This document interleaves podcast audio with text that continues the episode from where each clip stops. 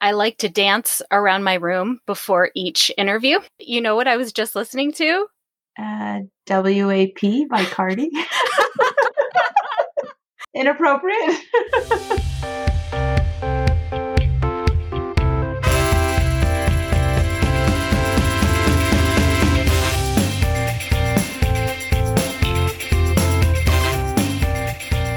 everyone. Welcome to Shiny Epi People.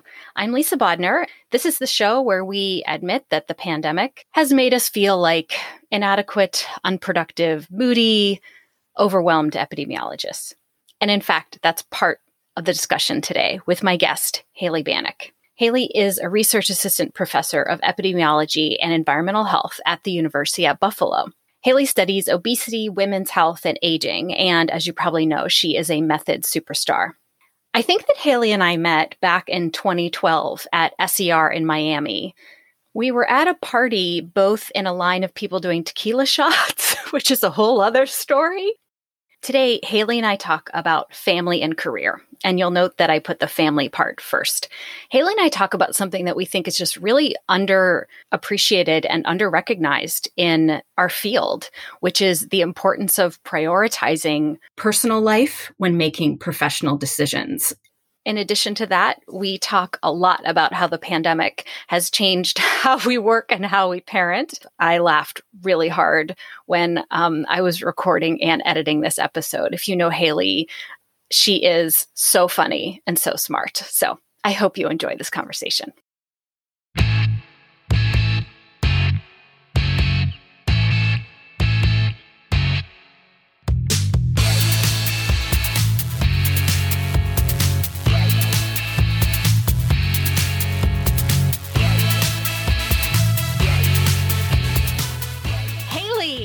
So excited to be here. I'm so excited to have you here.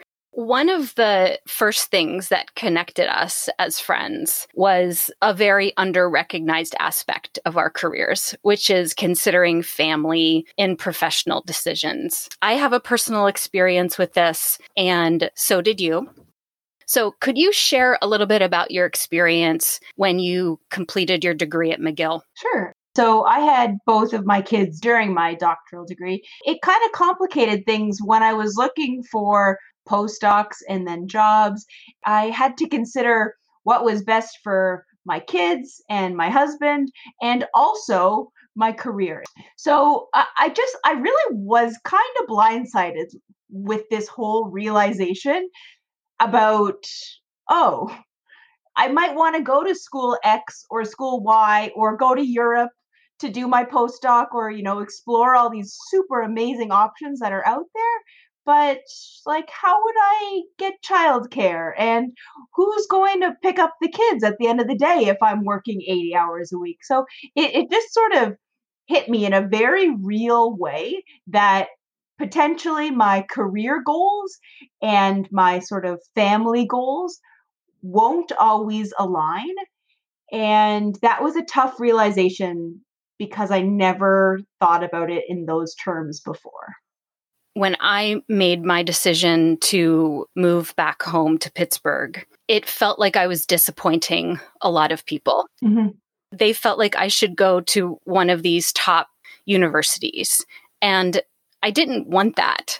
I didn't want my career to be my entire life. I wanted to have a family. My parents and my sister live here. I, you know, my grandparents lived here. Like I wanted my kids to grow up near their family. The backlash that I felt was really serious. It mm-hmm. it felt awful it and it took me a very long time to come to terms with this. Yeah, and you know, we've talked about this about how under recognized and underappreciated these considerations are when you are making such an enormous life decision. I mean, there are great schools out there and great departments with great people, but they might not fit with what you want for your life. And so, even though you might be a fantastic professional match, that's only one slice of your life. It's okay to talk about what you want for your personal life and how you see that playing out when you are making these decisions. And you know, so much I feel is emphasis is placed on well, what school is it? And you know, all these sort of criteria, but then overlaying all that is you're not likely going to be happy at your job if you're not happy in your personal life. And for me, that meant considering commute times and childcare costs and school districts when I was making these decisions.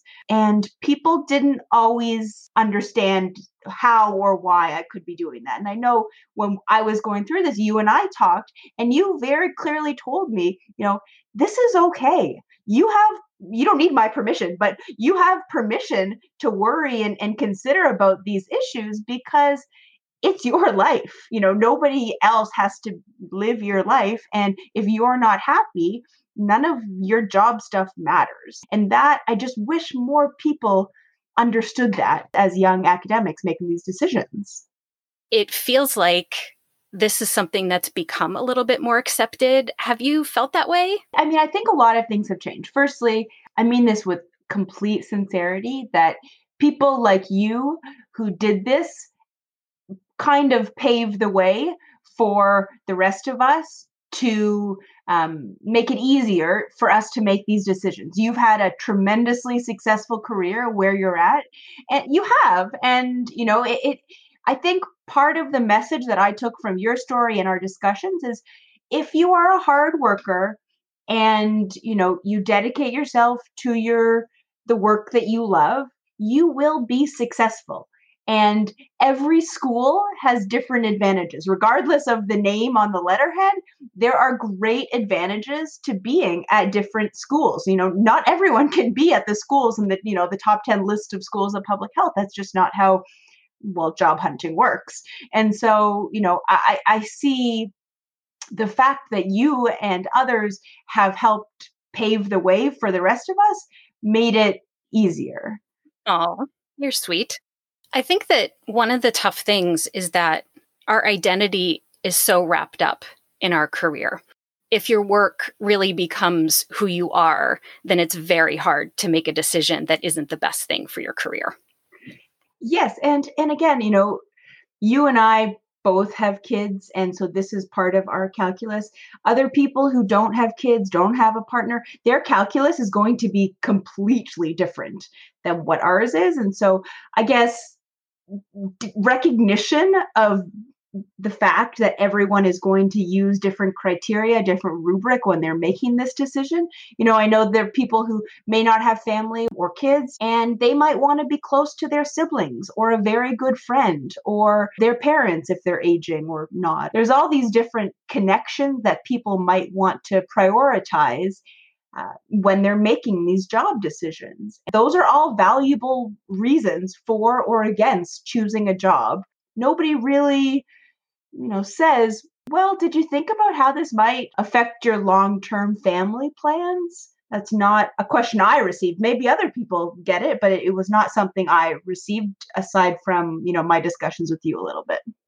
It's a really shitty feeling to, you know, feel that conflict so deep within you that your two identities are like warring with each other. Yeah, it sucks. I think a very simple question to ask people is where do you want to live? Yes, your life matters. You get a say in this. You make your way wherever you are. You know, there's great opportunities at all these different places.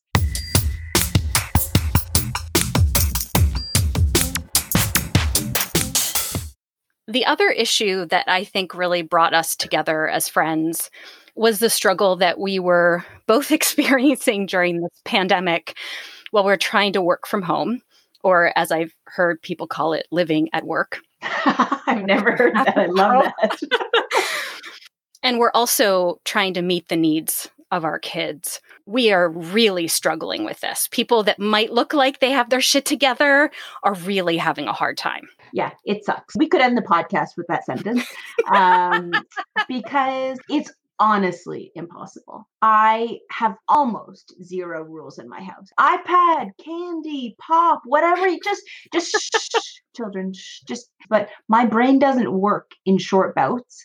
I can't write a manuscript in 15 minutes of quiet before it's like, snack, mom, he's hitting me. You know, and and the other thing that sucks is that it feels never ending. I know at some point there won't be this acute, active pandemic stressor, but I remember in March when the kids came home and it was supposed to be until after March break, and I was like, what are we going to do for two weeks with the kids at home?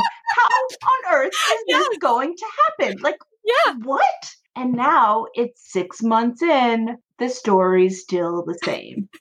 and yeah. I remember thinking back in March, I will never survive this. Yeah. Like I won't. I, I, was, you know, you and I were both not to, not meant to be stay-at-home mothers, and I was literally. And then people would say, "Oh, they might be done with the school year right now," and I was like, "No, don't say that, it. I no, I can't. Like, I can't. No, I, I, can't. I remember it was March, and I was like, June is so far away. You know, like a lot could change between now and June. Maybe we can open up. No, didn't happen. Early on, when you and I were both freaking out about the pandemic, I spoke to this woman was on her own in her apartment. She said she did not have any human interaction for six weeks, and I was like, "Holy shit!" Like as much as I want to poke my children's eyeballs out right now, like at least I have another human to talk to. Like, are you, do you want to move here? Like, we have space, you know? These are considerations for everyone, not just, you know, people who are lucky enough to have kids. The first two weeks of that quarantine, I was crying every day. It was like, just make it to lunch, mm-hmm. then just make it to dinner. And what helped me the most was increasing my dose of SSRIs. I mean, it was crisis. It was grief. It wasn't just we're changing environments and it's hard. I think that speaks to everyone having different emotions during this time. My predominant feeling was just completely overwhelmed. My mind couldn't even think four hours at a time when every 10 minutes somebody needed something from me. My brain was like on overload all of the time. I was likening this to a sort of exposure therapy for anxiety, where, you know, like let's say you have a, a terrifying fear of spiders or something, and then your therapist puts like a spider on your arm and you have to just like live with that extreme discomfort. So basically, I've just had spiders crawling all over my body for you know May. Not that my children are spiders, but you know they're that's the analogy I'm drawing. Once you have lived with these spiders crawling all over you, you then aren't quite as bothered by those enormously stressful feelings. I couldn't live in this like red alert, super overwhelmed, yeah. stressful state forever. So gradually, as my brain adjusted to this crazy situation, it just feels less acutely stressful. So I, people are always like, "How are you doing?" And I'm like, I have no fucking idea how to answer that question. Like, either you say okay and just get the part of the conversation over with. You say fine, which is totally a lie, and I don't know who would be saying fine right now. Or I say status quo, which is really how I feel. Like things are at this like kind of stable stage for like the moment you've asked me that question. Yeah, these are tough times. These are the toughest yeah. times maybe I've ever lived through. I will say the stress of making job decisions still worse than how I am feeling today. So we're we're talking about the top two stressful things we've yes, ever. Uh, yeah, okay, I will. I will. I will give it that. It's it's definitely in my list, but it is so helpful to know that every parent is trying to figure out the same things and everyone has their kids best interests at heart and and there's no single right answer which is like such a classic epi it depends. You know it, it, really depends on where you're at and how old your kids are and you know all these things. I was talking to someone who's sending their kid to college which is a totally different conversation than me trying to figure out kindergarten for my kids. So mm-hmm. it's just it's so comforting that everyone's in this together and i think we just need to keep that conversation going that we are all in this together, even if we have different, you know, specific considerations. I think a bright spot for me has been seeing that it's okay to let go of some of the control that I have at home. We're happy, probably happier. um, I hope that I carry some of this with me when this is over. I think there's a lot of lessons learned. Like my kid his brain is actually not going to turn to mush if you let him watch an unlimited amount of screens. Like this, you know, pervasive idea in parenting, like screen time is so bad for your kids. Like you are a bad, bad parent if you just let them go. And now it's like, ah ha ha ha, I proved you wrong, folks. Nothing's gonna happen yet it's just really messed with so much of the rules that I've established in our house, like bedtime. What is bedtime? What is time? You know, what is Wednesday? What is Sunday? Like it's all the same right now, you know? And and that's another thing that I do hope in some way comes with us moving forward. You need to prioritize your well-being and your kids' well-being and whatever that looks like or whatever that takes. If it means you don't feel like putting your kids to bed and they stay up till 9 30 or 10, like whatever Maybe they'll sleep in, maybe they'll be cranky, maybe they'll nap the next day, whatever. Who cares? If that's what you need to do, you know, if your kid wants to eat ice cream for breakfast, like it's dairy, you know. there's there's some nutrients. It's it's almost like having cereal. You know, add a few somethings on top, and right. it's basically a bowl of cereal. Yeah, right? Put some nuts. Yeah, protein, right? right? That's dairy and protein. It's you could add some fruit, and then you truly have almost all the food groups. and you know, none of that matters. And I think that I, I, I hope that that part of Haley stays with me after, you know, we're through this. Well, let's make a promise to try to hold each other accountable to that. Yes. More people should be eating ice cream for breakfast. It's like a smoothie. Yes. So all these like influencers who make these fancy smoothies. Firstly, my number one question: Who is washing the blender every day? That is the worst. My God, the blender. I really like smoothies. But have you ever had to stick your finger in and like try to wheel it around the little blade at the bottom? It is miserable. So yes, and you're afraid you're going to cut yourself, and yes. then you have to twist off the bottom, and mm. and then things leak oh, and everyone who I talked to about this is like, throw it in the dishwasher. And then, you know, three weeks later, you make your smoothie and it explodes all over your kitchen because the seals have all broken because you had it in the dishwasher. So basically, I don't know who you smoothie people are. And if you have a live in butler or something to wash your blender, good for you. But my kids will just eat the ice cream scoops with the fruit, maybe or not on top that's a breakfast smoothie. Totally. I'm sure that, yeah. you know, if there are people on Twitter that can defend a blenderized smoothie, come at us. Cause yeah, come at us because I don't know who you folks are, but you know, it's it's a total mystery. And I have envy because it really does look delicious and refreshing. You can throw people who put that spinach and kale and they're like, you can't even taste it. I'm like, I ate kale salad last night and it tasted like I was eating soil from my garden. right? And so if you could throw it in a smoothie, that would be fantastic.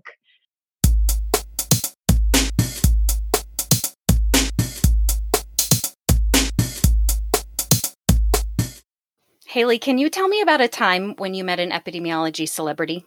Oh, yes. I still remember how nervous I was. There was a causal inference meeting in Montreal. I remember seeing Tyler VanderWeele walk across a hallway and like stopping and throwing my body against the wall because maybe I thought he wouldn't see me. I don't, I, he didn't know who I was. Why would he stop? I was just so completely blown away by seeing him in person. And Tyler is like such a sweet man. Yeah. I, I mean, now, probably 10 years later, I know that. And I'm sure if I had said, like, hello, Dr. VanderWeele, or something, you know, normal rather than throwing my body against a wall, um, you know, that, that would have been completely fine. Which of your five senses would you say is your strongest? Sight, definitely sight. I just have a very fine eye for detail. I really don't like when things don't line up properly, when the coloring is off, when you're working on a manuscript and you know how sometimes the spacing gets all messed up, like spacing after the paragraph versus line spacing. And when there's inconsistencies, it's like yeah my yeah. brain wants to just it can't handle it yeah. so or people who send tables that are like the worst formatting Ugh. and you're like no bolding stop bolding stop bolding stop you know using different colors in the background like what are, what is a yellow background versus a light gray background what what are you trying to tell me right now all the grid lines. Oh my God, get rid of those grid lines. We need to have a, a separate podcast about Microsoft Word. What's one thing that people tend to do daily or weekly that you're really bad at? When you asked that question, my initial reaction was laundry. how are you bad at laundry? I hate it. That's Okay. how I'm bad at it. Okay. I hate the whole process of laundry. But that and- doesn't mean you're bad at it. Well, yeah, I'm bad at it because I hate it so much that I won't separate things, and then things get colored weirdly, and so I and I also. Oh, I feel like I'm revealing a lot about myself. I always forget to take the wet laundry out of the washing machine until like sometime the next day, and I'm like, "Gah, smells again." I have to wash it, and then we just repeat the process until my husband is finally like, "Stop doing the laundry. I will handle that." What are small things that make your day better? connecting with people super important for me receiving thoughtful emails thinking of you or thought you'd like this paper or you know just to make it you realize that there are people out in the world that are thinking about you and i i really love that a lot If you're listening, send Haley a personal email. but not all at once because then you're going to be spammy but if you see something that you think oh tips for doing laundry as an example. How to clean a blender as another example please. Send me all those tips because clearly i am in need of those. If you could shoot one condiment from your belly button, which would it be and why? wait clarification. Is it for me to eat the condiment that i've squirted out? You decide. i guess it would have to be ketchup because ketchup makes most things better although i do love mayonnaise on a sandwich. I don't want to squirt mayonnaise out though so it would have to be ketchup Are you particular about how you load the dishwasher? And I'm going to guess yes. Absolutely. and if you are not going to load it in the way that I like it to be loaded, just don't do it. Just leave them on top and I will put them in. They have to all face the same direction. You can't just put them in all haphazard. So, yes. If you went to the spa, what's the treatment you'd choose? Oh, massage for sure. I'm basically a hunchback sitting on my computer all day. Do you fold pizza when you eat it? No, that's really super weird. That's what I think too. Why would you fold it? It's a flat thing. there are a lot of people that fold it. It also doesn't make sense. You're trying to eat it twice as fast. Is this like a, a pizza race or something? No, I, I don't agree. fold my pizza. Okay. In your home over the past five months, was there ever a sourdough starter anywhere? Oh my god, no. no, no, no. I we have consumed innumerable loaves of sourdough bread, which I have purchased like a regular person from the grocery store. No starters over here. Is there a book you remember loving as a child? Oh, as a child, that's a good question. I actually loved always did love the book The Rainbow Fish because it had these little sparkly scales in it and I still love sparkly things. And then I realized they still have this book and I'm reading it to my own kids. So I always Aw. really liked that book. Oh, Circle of Life. I know. Love it. If you had to eat a crayon out of the box, what color would it be and why? I'm not sure, but red, as soon as you asked the question, I was like, red. Maybe because it reminds me of ketchup, and ketchup goes on everything. Put the red crayon out of your belly button and we're good to go. Yeah. I'm very grateful that you're willing to be vulnerable and share parts of you that you may not share frequently in public. You know what? I know we talked about you starting this podcast before you actually did it, and it is so awesome. It is super fun to get to know epidemiologists beyond just their name on Twitter or publications. You know, we're all people. Tyler VanderWeele is a really nice person. and I should not have thrown my body against a wall when I met him for the first time or saw him for the first time. You know, maybe if I had heard him on your podcast, I would have known. Just go say hi. He's a real Yeah. human, just like the rest of us. And so that is a really important thing about this podcast. When people see you, they're not going to throw themselves against the wall. Oh my gosh. If I saw you throw yourself against a wall, I would actually come up to you and say, firstly, are you okay? And secondly, hi, I'm Haley. there are people who, who um, especially students and stuff, they're like, Dr. Banack, can I meet with you? And I'm like, firstly, don't call me Dr. Banack. you know, and secondly, yes, I'm happy to meet with you if I have time to meet with you. Like, let's talk. We're both real people. Maybe you need to tell your students before they meet with you that they need to listen to this podcast. Yes, it's required. Like... It's required listening. and they'll be like, I cannot trust anything that comes out of her mouth because she knew she wanted to eat the red crayon so quickly and she can't do her own laundry. Thank you, Haley. Thank you for having me. This was super fun.